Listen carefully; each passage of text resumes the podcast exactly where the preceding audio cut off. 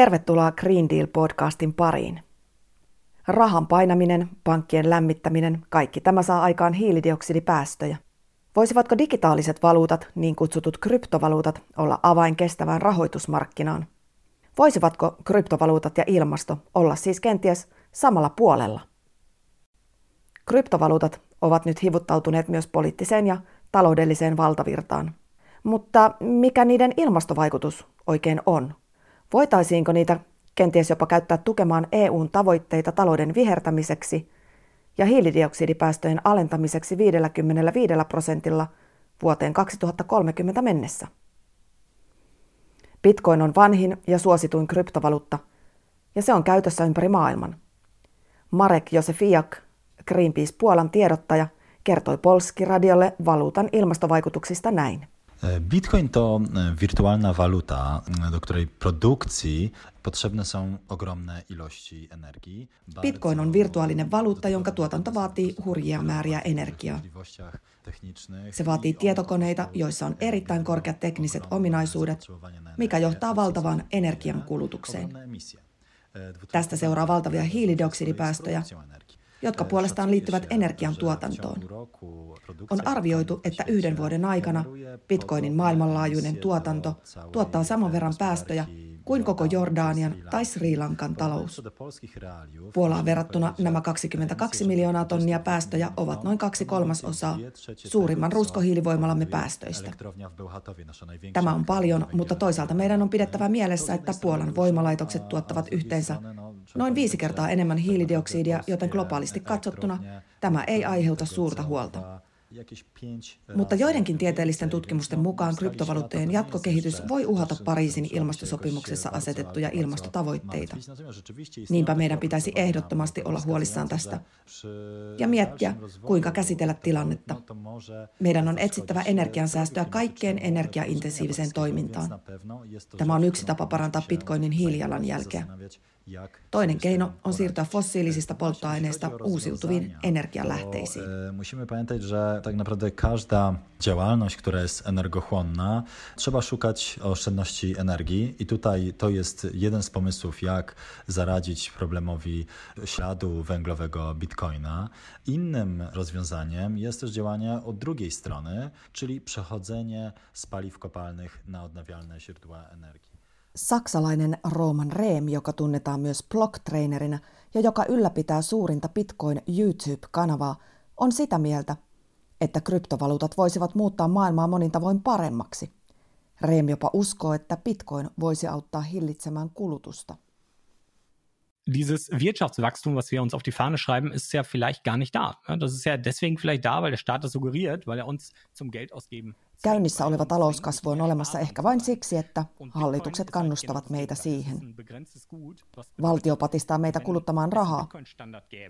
Meitä ei siis kannusteta säästeliäisyyteen, vaan kuluttamaan rahaa aina vain lisää ja lisää. Bitcoin on tämän vastakohta, sillä se on limited good. Inflaatio devalvoi valuuttajamme jatkuvasti, koska pankit alkoivat painaa rahaa, jolla ei ole vastaavaa arvoa kullassa, kuten alun perin oli tarkoitus. Ja tämä saa meidät ajattelemaan, että mitä tahansa voi tulla lisää.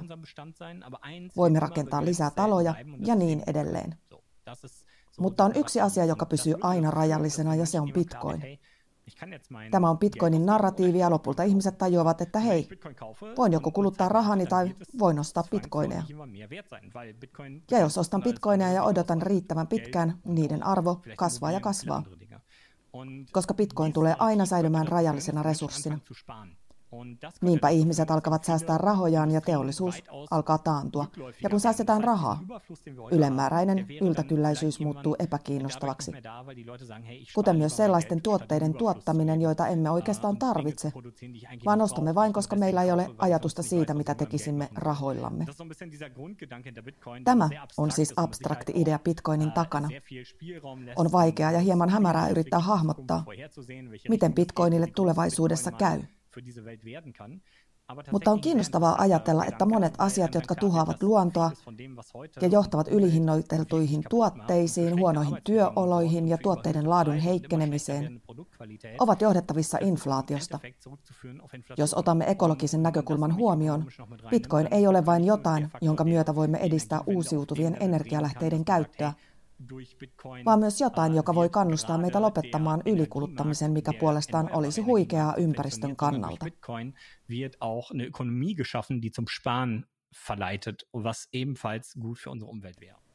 Kryptovaluutat kuitenkin kuluttavat paljon sähköä niiden toimintalogiikan vuoksi.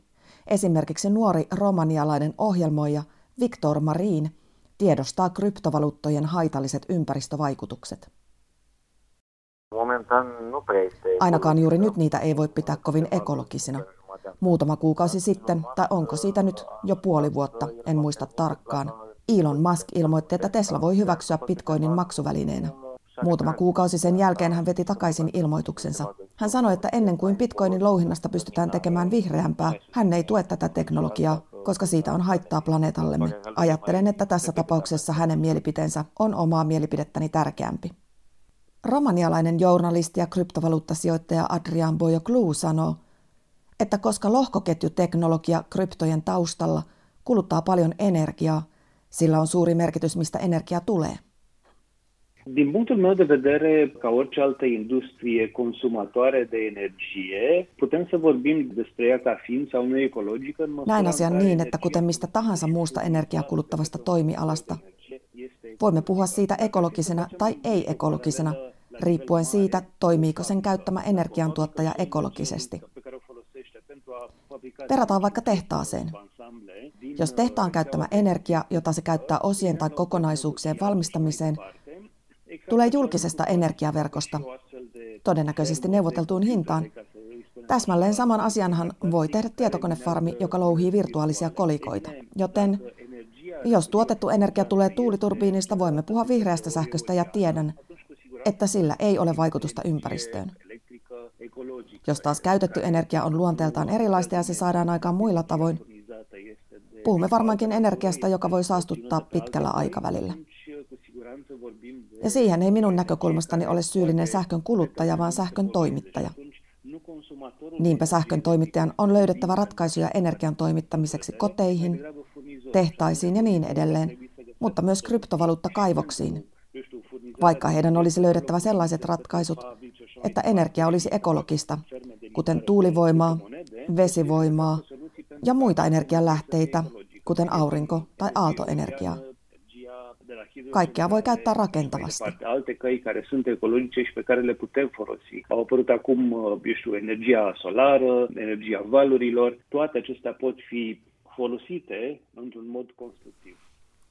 Romaniassa kollegani Stefan puhui myös Valentiin Ioneskun kanssa. Valentin on farmaseutti ja tietokoneharrastaja. Hänen mukaansa kryptovaluuttojen ympäristöhaitat eivät rajoitu pelkästään ilmastopäästöihin. Myös kierrätyksen kanssa on ongelmia. componentele, multe se defectează după cel puțin 2-3 ani. Timpul lor de viață este redus de această Jotkut maat kierrättävät menestyksekkäästi, me heikommin. Okei, no monet palaavat käytettyjen markkinoille vähän saman tapaa kuin autokaupoillakin. Profiilisivustot ja suuret second hand-sivustot ovat täynnä, mutta niitä on melko vähän ja hinnat niissä ovat korkealla, erittäin korkealla. Esimerkiksi jos pari-kolme vuotta sitten pystyit ostamaan laudan, joka normaalisti maksaa 500-600 euroa, muutaman vuoden kuluttua 100-150 eurolla. Enää tätä ei tapahdu. Laudat, jotka ovat useita vuosia vanhoja, voivat maksaa vähintään yhtä paljon kuin mikä niiden vähittäismyyntihinta oli ostovuonna. Acest lucru nu se mai întâmplă acum. Plăci care au o vechime de câțiva ani de zile au niște prețuri mai mari sau chiar egal cu prețul lor de retail din anul... Mutta mitä mieltä on Greenpeace Suomen ilmasto- ja energia-asiantuntija Olli Tiainen? Ovatko kryptovaluutat ongelmallisia ympäristön kannalta? Oh, no on, onhan ne. No, kyllähän nyt suoraan sanottuna on ongelmallisia siinä mielessä, että ne kuluttaa paljon energiaa ja vielä niin kuin melko lailla turhaa. Että jos mietitään, että vuonna, vuonna 2018 tuottaa pelkästään Bitcoinin louhinta tuotti niin kuin vähintään kolme miljoonaa tonnia hiilidioksidipäästöjä, niin, niin siis sitä voi verrata vaikka Suomen, Suomen päästöihin, jotka on tällä hetkellä noin 48 miljoonaa tonnia. Ja siitä, siitä ne on nyt vähintään tuplaantunut 44-46, ja tämä koskee siis pelkästään bitcoineja. Ongelmallista Olli Tiaisen mukaan on siis etenkin nopea kasvu. Hän kertoo, että tuoreen Nature-lehdessä julkaistun artikkelin mukaan pelkästään Kiinassa, jossa suurin osa bitcoinien louhinnasta tapahtuu, jo vuonna 2024 bitcoinin louhinnan aiheuttamat päästöt olisivat 130 miljoonan tonnin luokkaa ja sähkönkulutus melkein 300 terawattituntia, ja nyt puhutaan siis pelkästään bitcoinin louhintaan kuluvasta sähköstä. Vertailukohtana voidaan mainita, että Suomessa tällä hetkellä kokonaissähkön kulutus on noin 100 terawattituntia vuodessa. Tästä tulee sitten se niin ilmaston kannalta ongelma, että tässä on nopea kasvu näissä päästöissä ja sitten kuitenkin se bitcoinin louhinta, niin se energia, ja sinne kulutetaan, kun on sitten kuitenkin esimerkiksi Kiinan kaltaisessa maassa pääosin vielä fossiilista. Tiaisen mukaan ratkaisu ei löydy edes siirtymisestä puhtaampiin energianlähteisiin. No ei, no ei, ei että, että, että sitten, niin kuin, jos nyt laittaa kontekstiin tätä, että, että miten paljon meidän ilmastotavoitteiden saavuttamisessa, kun kuitenkin pitää päästä niistä fossiilista nopeasti eroon, niin totta kai se niin kuin myös tämmöinen tur, turha kulutus ja energiatehokkuus ja energian säästö on yksi, yksi, niin kuin, yksi mitä tässä tarvitaan, että vaikka se niin kuin bitcoinit ja muut kryptovaluutat täysin päästöttömästi pyörisikin, niin, niin sille olisi myös muuta käyttöä. Tähän jossain määrin futuristiseen teollisuuden haaraan liittyy siis vielä paljon suuria ja vaikeita kysymyksiä. Mutta kenties myös mahdollisuus siihen, että niin kutsutut kryptot voisivat lopulta antaa vauhtia uusiutuvan energian markkinoille ja jopa johtaa kulutuksen hidastumiseen. Joten kannattaa nyt ainakin pysyä kartalla asian suhteen. Seuraavalla kerralla tarkastelemme lähemmin hiiliteollisuutta.